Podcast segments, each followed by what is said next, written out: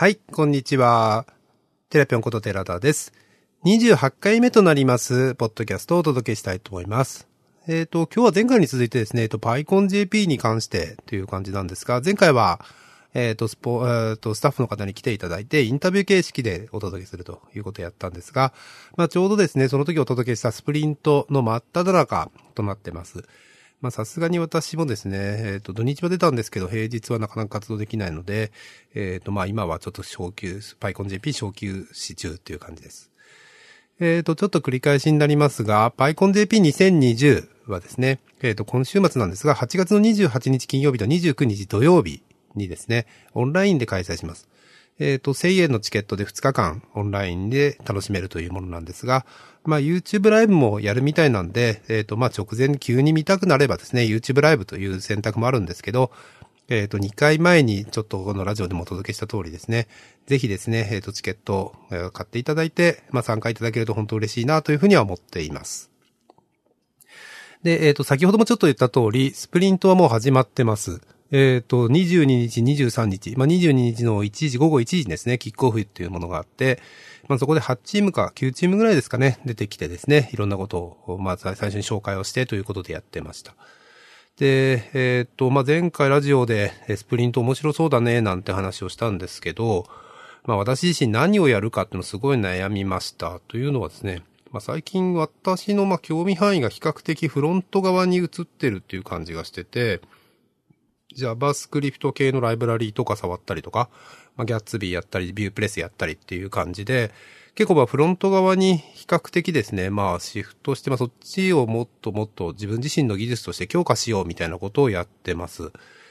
まあそんなこともあってですね、まあちょっと、えっ、と、まず興味範囲として Python というもので、あとまあ何人か人が集まっても楽しいことっていうことでちょっと悩みまして、まあすごい悩みました。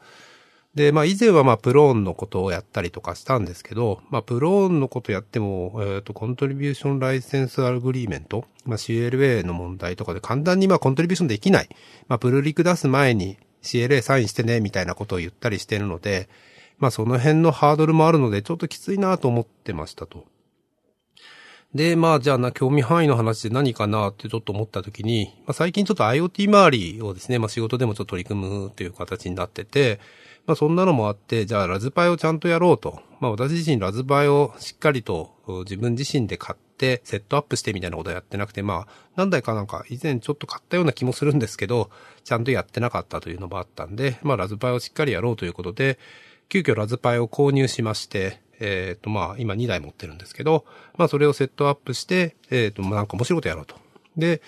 検索してたらですね、えっ、とまあ室内の CO2 濃度を測ってみるみたいなのが簡単にサンプルとしてあったので、まあそれ面白そうだなと思って、それで、えーそれを取り組んで、かつまあそこから AWS ののサーバーに載せてデータを可視化させようみたいなところをやりました。一応まあこの2日間でですね、成果として結構上がって、最低限動くものとして、まあウェブにも公開できるものっていうことで、AWS のラムダを使って、API ゲートウェイ使って、えっ、と、あと Vue.js の Beautify っていうライブラリを使って、まあ可視化、簡単な可視化ですね、をするところまで行って、まあ5分に1回のデータがまあ自分自身で見えるようになったという感じのところまで行きました。まだまだあの修正すべきところはいっぱいあったり、まあ、えっ、と、仮のコードで結構動いてたりもしますけど、まあ最低限動くところまで行ったのはすごく良かったなと思ってます。まあ、そういう意味で楽しかったですね。で、仲間も一人いて、もうその方はですね、今、えっ、えーと、AWS IoT っていうサービスちょっと挑戦しようということで、ちょっとやってるみたいです。で、驚いたことは、えっ、と、CO2 濃度が、まあ、部屋にいると結構変わるんだなと。えっ、と、なんか基準値、厚生労働省の基準値だと 1000ppm 1000ppm 以下にしようみたいなことがどうもあるらしく、まあ、これはなんかビルの空調の設計上の問題らしいんですけど、まあ、そんなのを考えると、まあ、私が今いるこの狭い部屋でエアコンをつけて締め切りにしてるとですね、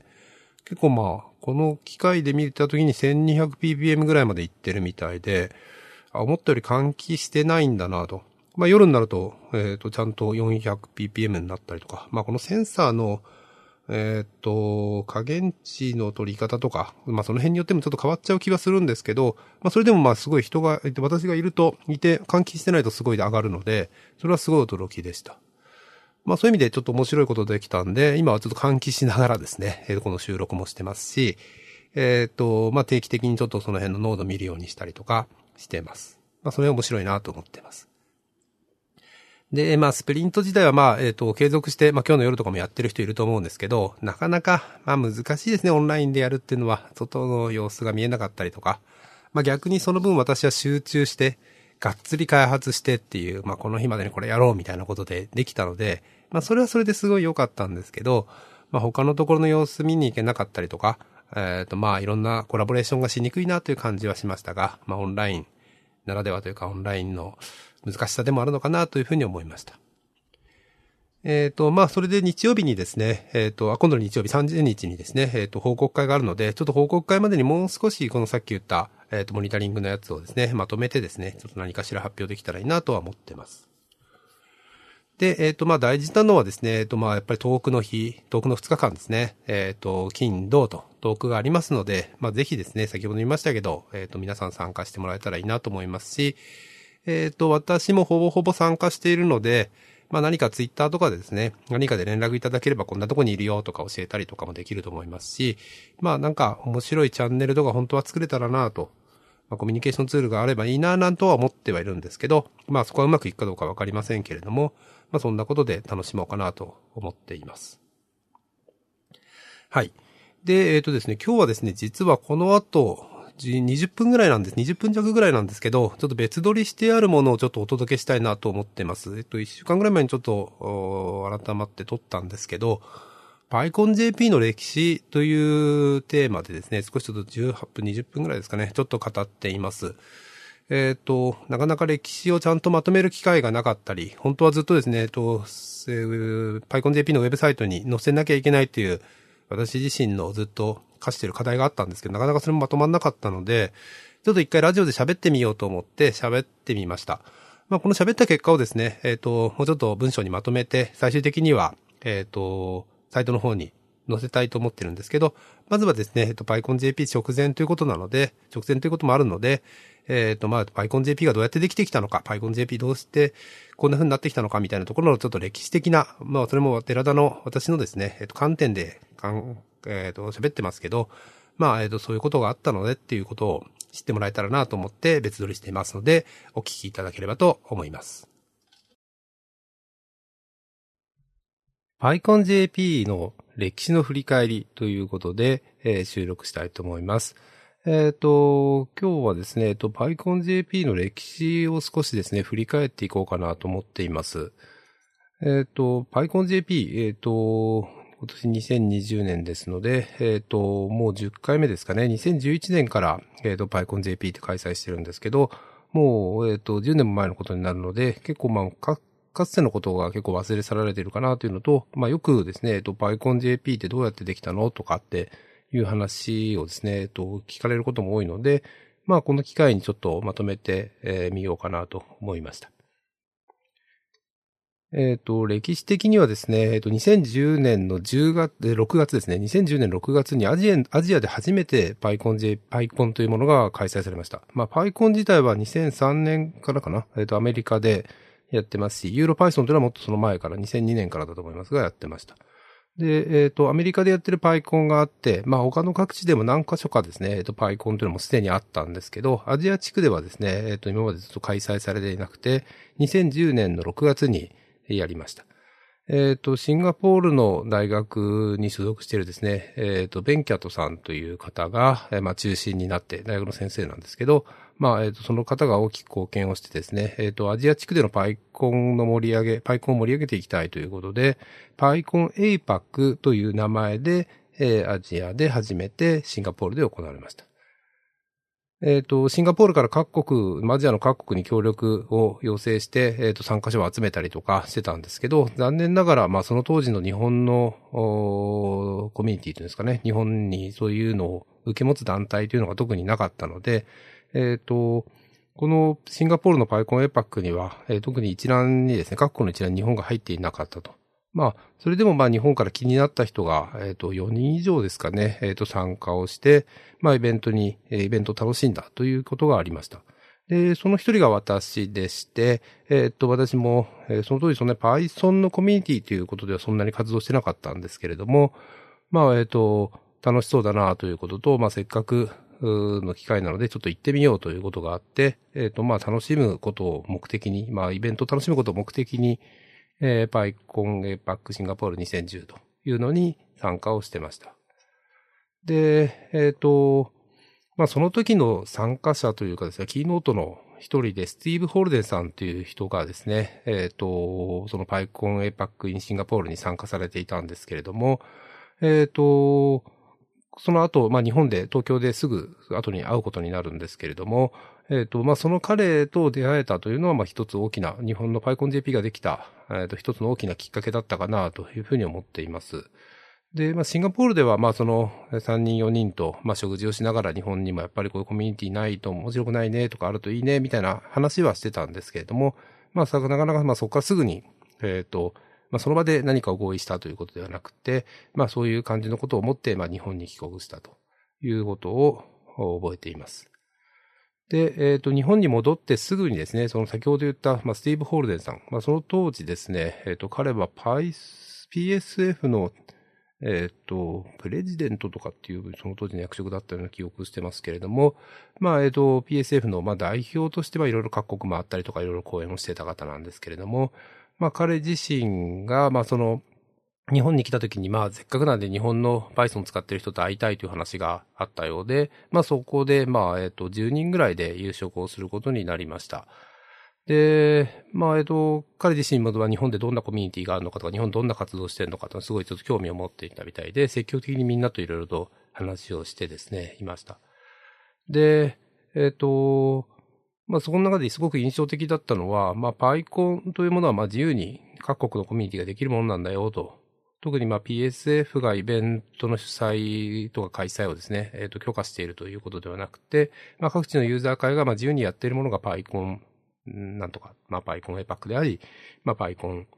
の各地のものであるというような発言があって、まあ、えー、まあそういう言葉を、まあそういう立場の人が言っていたので、まあ我々もできるんじゃないかということで、えっ、ー、とすごく真面目にですね、えっ、ー、とそこにいたメンバーで考え始めました。で、なかなかまあ日本でその時にですね、えっ、ー、と、コミュニティでまあカンファレンス規模、まあその数百人規模のですね、大きな有料のイベントをやるというのはなかなかまあノウハウもないし、知識もなかったんで、まあ開催できそうな場所があるかということと、まあそういうふうなのに協力してくれる人がどのくらいいるのかみたいなことを集めて、メーリングリストなどで募ったり、えっ、ー、と連携をしてですね、えっ、ー、と議論をして作り上げていきました。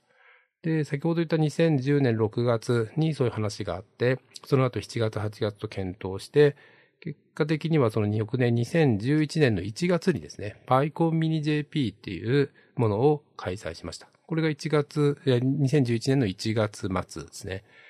品川シーサイドでやったんですけど、まあ初めて日本でまあ PyCon っていう名前を付けたイベントをやってやりました。まあミニっていう、まあそんなにまあえっ、ー、と、他の国とかでもやってないと思うんですけど、まあ我々は、ちょっとまあ、あ弱腰と言うと変ですけど、まだ本格的なカンファレンスを名乗ることにやっぱりちょっと不安とかいろいろ、まあまあ戸惑いとかいろいろあったので、まあミニという名前をつけて、まあ継続できるかわかんないけど、一回テスト的なイベントをやってみようということで、1日間1トラックで開催して、えっ、ー、と、まあいろいろなノウハウをそこで貯めたりとか、まあこういうふうにやるんだねっていうことをやっていきました。で、ミニはですね、えっと、スタッフも合わせ、私の記憶だと200人を限度にして、えー、応募者を集めたと思うんですけど、まあその手前、えー、無料でですね、やって、ということをやりまして、まあ確か当日130人とか140人ぐらいの参加者がいて、まあ一定のこう、一定の成果が出て、まあ楽しかったとみんなも言ってくれたと思うんで、まあこれは結構良かったね、ということで、まあじゃあ継続したいよね、ということで、えー、継続することに決めまして、で、その翌、その年ですね、同じ年の2011年に PyConJP っていうのを8月に開催しました。で、この時に私がまあ座長という名前の代表になってですね、まあ私がまあ、えー、積極的に引っ張っていく立場として、活動しようということを決めて、えっ、と、私自身がまあ代表でイベントを主催するということになりました。2021年は、まあ、えっ、と、ミニをなくしたというのもあるんですけど、複数トラックとかですね、えー、ということを挑戦したりとか、有料でチケット販売したりとか、まあせっかくなんで海外からゲストスピーカー呼ぼうとかですね。まあそんなことをやった記憶があります。で、またですね、えっ、ー、と、 PyCon に付属する開発スプリント。まあスプリントデイっていうのは、が大体 PyCon とかにくっついていることが多いんですけど、まあそれもですね、まあぜひやってみたいと。まあこの辺はまあ Plone カンファレンスとかでやっぱスプリントが楽しかったという私自身の思いとかもあって、スプリントってどんなものかわかんないけど、ちょっとやってみようか、みたいなことで始めてみました。まあこれもまあまあ人数集まって楽しくいろいろ話できたのかなと思ってます。で、これでまあ2011年の8月にまあ、えっと無事に開催できて終わりまして、まあ翌年からまあ毎年この夏ぐらいですかね、8月9月ぐらいに開催したいよね、ということになって、2012年は、えっ、と、2日間開催。で、えっ、ー、と、英語でのアナウンスの充実とかですね。えっ、ー、と、まあ、そういう意味での本格的な、えー、まあ、PyConJP というのがだんだん、まあ、定まってきた。まあ、やるようになってきたということです。その年から T シャツも配ったりとか、まあ、ノベルティ作ったりとかもしてたと思いますし、まあ、まだまだ手探りだったことは事実ですけど、2012年の PyConJP2012 はですね、それなりに、ま、大きな、えっ、ー、と、ま、成果というかですね、えっ、ー、と、大きな違い、えっ、ー、と、変化があったイベントだったかなというふうに思います。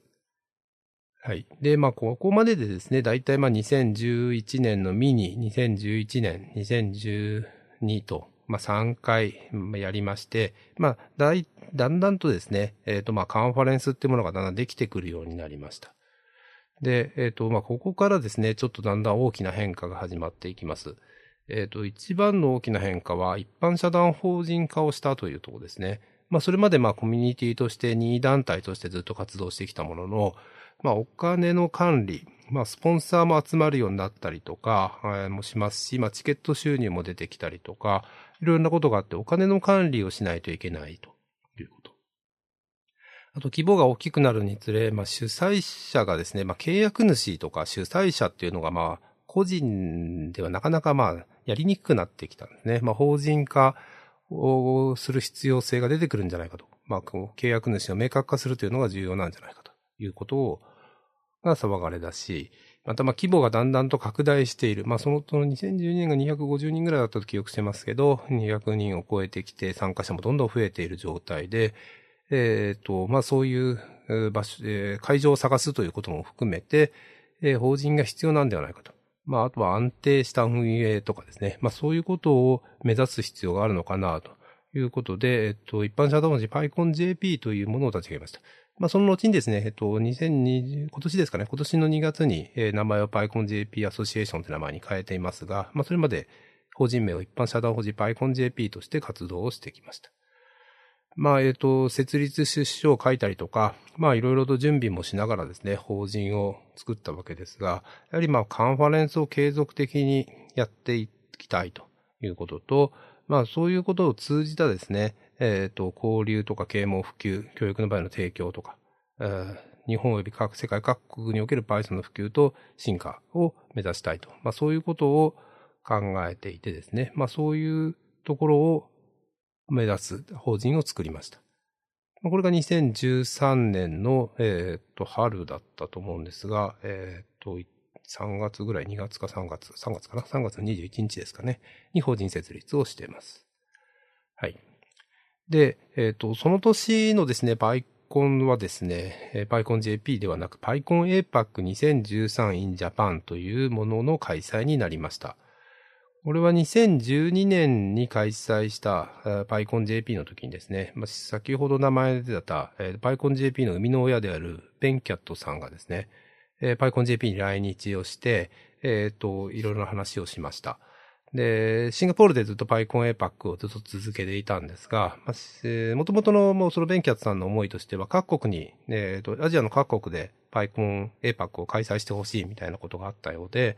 まあもともとマレーシアですぐやろう、その翌年はマレーシアでやろうとか、そういうのいろいろあったみたいですが、2011 10年、11年、12年とシンガポールでの開催が継続してたんですね。で、まあどこもまあそれをその後引き取ることはないですけど、開催したいというところもなく、まあ、えー、そんなものが続いたんですが、まあ、えっ、ー、と、我々はその PyConJP を運営していたその当時のチームもですね、まあ APAC の開催っていうのはまあいずれやってみたいと。まあやってみたいよね。まあそういう意味では英語とかそういう国際的なカンファレンスにしたいよねっていうのは結構思いとしてあったので、まあそういう中でまあ APAC をいつ主催するか、まあいつ我々の手にで一回やってみるかみたいなところは思ってはいたものの、その2012年のベンキャッツさんが来た時に、まあ強くですね、特に私に対してなんですけど、まあ強くまあ来年は日本でやろうじゃないかと、東京でやろうじゃないかと、いうことをですね、まあ強く要望されました。で、まあ私たち、その当時のバイコン JP のイベントスタッフたち、または法人の方もですね、まあちょっとまだ早いんじゃないかという意見とか、いろいろあったもののですね、まあそう強く言ってくれたベンキャツさんのことも考えたり、まあいつやってもまあそんなに、まあ、できないことはないよね、という準備はできてるつもりでいたので、じゃあ、やってみようということになって、えっ、ー、と、パイコンエパック2013、2013年は、えっ、ー、と、我々の方でパイコンエパックをやるということになりました。で、もう一つ印象的だったのは、その2012年のパイコン JP の時に、まあ、ベンキャッツさんと話してる時にですね、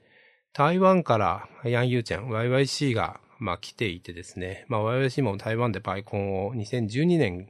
かな ?12 年から始めて、えっ、ー、と、まあ、えっ、ー、と、始まりましたと。まあそんなのもあるんで、えっ、ー、と、台湾にパイコンエパックを持ってくることもすごい考えてるんだという話があって、まあ2013年日本でやるなら、2014は台湾でやってもいいと。まあつまり、まあ日本にずっとパイコンエパックが固定化されるってこともないんだよと。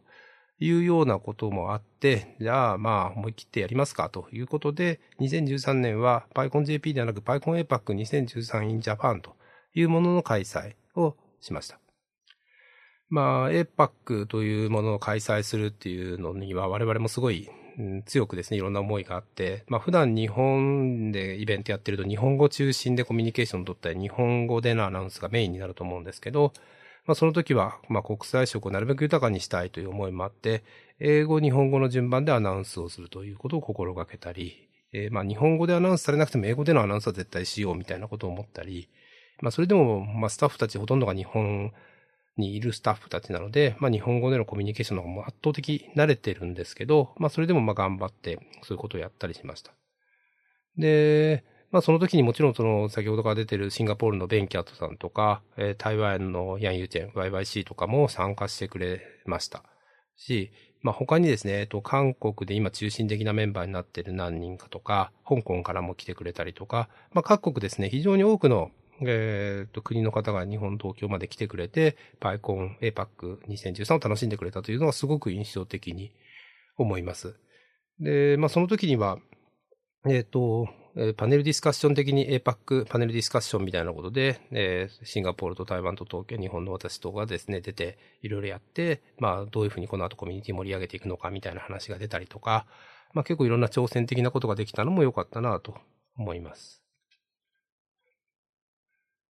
で、えっ、ー、と、2013がこれで終わってですね、えっ、ー、と、実は座長、ここで私はおりました。まあ、法人ができたというのも結構大きな理由ですし、私も3回やりましたし、まあ、次に鈴木隆則さんがですね、えっ、ー、と、まあ、座長やりたいという声もあったので、まあ、えっ、と、座長が変わってですね、えっ、と、私が一旦その法人の方をメインに主体にするということになり、えイベントの運営については鈴木隆則さんがメインでやるという体制に変わりました。で、まあ、ここから拡大局面というかですね、かなり大きくなったりとか、いろんなものが、えっ、ー、と、動いてきた年だったなと思ってます。全員の参加できるパーティーをやってみるということをやったりとか、まあ、スポンサーブースとかスポンサーへのいろんなサポートをするとか、まあ、いろんなことをやりました。で、多くの参加者がいて、まあ、多様な参加者が集まるようなイベントになったなと思ってます。この間、このポッドキャストで喋った、えっ、ー、と、柴田さん、データロボットの柴田さんのお話もあったんですけど、まあ、あの年にデータロボットの柴田さんが参加、スポンサーとして参加してくれたり、まあ、その後コミュニティができたりとかっていうのもありましたし、まあ、多様な、いろんな人が参加するようになるイベントになったな、また、まあ、すごい規模も大きくなったなという印象が残っています。そこから2015、2016と来てですね、まあ、徐々にまた大きくなり、まあ、2017年からはですね、えっ、ー、と、座長がまた、えー、鈴木隆則さんから吉田さんに代わり、えー、ということで、まあ、またいろんな、えっ、ー、と、変化が訪れたかなと思っています。えっ、ー、と、2017までやって、2018年以降の課題としてはですね、えっ、と、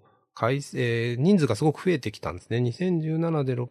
700人から800人ぐらいなんですが、まあ、チケットが早々売り切れたりとかしていると。いう状況で、まあ、会場、場所を変える必要があるとかですね、今まで大学とかそういうところがメインで会場を借りたり、えー、まあ、プラザ平成でやった時代もありますが、まあそういうところを会場を借りていたんですが、なかなかそういう会場では入りきれない規模になってきて、会場選定の時期がすごく早くなってきていると。もうすでに1年前では、もうと、会が終わってからでは翌年の会場が借りられないみたいなことになってきてしまっていて、まあそこですごいま大きな変化がまた訪れてるなと思っています。まあ近年のことは、えっ、ー、と、いろいろ探ってもらったり、いろいろと、えー、と見てもらえればですね、わかるかなと思うんですが、えっ、ー、と、まあ、そんなことでですね、2011年、まあ、10年のそのシンガポールから始まって、えっ、ー、と、シンガポールでいろんな出会いがあり、えっ、ー、と、その後、J、パイコン JP を立ち上げるとき、立ち上げることになり、えー、まあ、手探りでやってた時期から法人化し、APAC 誘致し、まあ、拡大局面になり、まあ、今の、今の状況にまあ落ち着いてきたという感じです。ただまあ2020年は、えっ、ー、と、昨年同様、大田区産業プラザピオでやる予定で、1000人規模でやる予定だったんですが、まあ残念ながらまあこの状況なのでオンライン開催になるということになりました。まあこれがまあ今後どうなっていくかっていうのはまだ我々もわかんないところですが、まあパイコン JP、パイコンとしてはま継続できたら嬉しいなと私自身は思っているところです。はい、いかがでしたでしょうか？えー、っと、知らないことも結構あったんじゃないかなと思うんですけれども、えー、っと、まあ、こんなことを考えながら我々はずっとやってましたということをちょっと喋ってみました。えー、っと、まあ、先行き最初と、この、トークの前にもちょっと言いましたけれども、と文章でもですね、えっ、と、お届けしたいと思ってますので、えっ、と、またそれはですね、読めるようにします。えー、文字で読めるようにしますので、今しばらくお待ちいただければと思います。えっ、と、ちょっと話は変わるんですけど、最近 YouTube 始めましたっていう感じなんですね。えっ、と、まあ、Vlog とかっていうビデオでログ撮るみたいなことはちょっと流行ってるかなと思うんですけど、私自身も1年ぐらい前から、えっ、と、去年の3月4月からですね、えっ、と、ジンバル買ったりとか、えー、しててですね、えっ、と、本当はもうちょっとビデオ撮ろうと思ってたんですけど、なかなか撮る機会もなかったり、撮るのもめんどくさい、あと編集ができないなぁなんて思ってたんですけど、やっぱりちょっとやんなきゃいけないなぁという思いがちょっと強くなりまして、えっ、ー、と、簡単なものをですね、ちょっと毎毎日は言いませんけど、週に何回か上げていこうみたいなことを今やってます。日常のことをですね、動画撮影して、まあ5倍速とかでちょっと再生したものを、音はその時取らずにですね、後でアフレコっていうんですかね、えっ、ー、と、アフターレコーディング、後でロックレコーディング、音だけを合わせるみたいなことをやって、2、3分から5分ぐらいの動画をですね、何回か上げてます。まあ自分の、例えば散歩した時の動画とか、この最初のやつは秋葉原行った時の動画とか、ゴルフ練習してるところとか、まあそんなのをですね、何回か上げてみてます。まあもしよろしければですね、えっ、ー、と、これチャンネル登録数がないと URL っていうんですかね、その自分の好きな、えっ、ー、と URL にもできないとかですね、まあ結構 YouTube 側からするとまあメディアじゃないという感じの扱いを受けちゃうので、なんとかえっ、ー、と、チャンネル登録数をですね、増やしていけたら、チャンネル登録者数を増やしていけたらなと思ってますので、えっ、ー、と、このノートにですね、えっ、ー、と、URL 貼っときますので、ぜひ、えー、チャンネル登録していただければと思いますし、まあ、このラジオとともにですね、まあ、ラジオの方は結構テーマをしっかり決めて喋ろうかなと思ってるので、週1回か週2回、2週間に1回ぐらいの更新ペースを、これはラジオは続けつつですね、ポッドキャストのは続けつつ、もう日常の短いものはまあ YouTube に上げるみたいな感じでちょっとやっていこうかなと思っていますので、今後ともよろしくお願いします。はい。本日も最後までお聴きいただきありがとうございました。